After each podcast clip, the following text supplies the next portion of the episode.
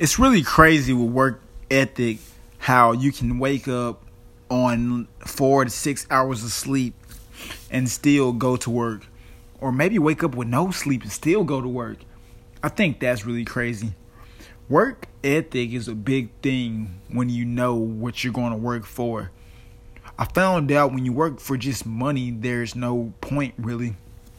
Because back then, I always worked for money. Like, that brings me back to like my first construction job that I ever had. I was just so excited to get paid because of the money. And now that I look back, I could have learned so much more than just going to work for the money. But now that I switched my mindset of go to work for money to learn, expand, get all the information that you can and get paid after, I kind of put the money on the back end of stuff. I really enjoy experience more than money.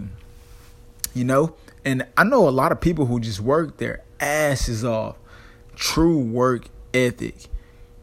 And it gets hard sometimes, but you just push through it because the most greatest feeling about it is when you get through it and you're like, yeah, I definitely did that.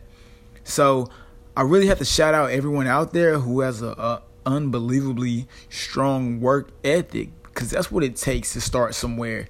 And I really hope that a lot of people who view my anger are in the right field that they want to be in so you don't have to feel burned out at the end of the day. Even though that's not even real because you got to have the fire and the passion but yeah i'm just dropping my two cents everybody.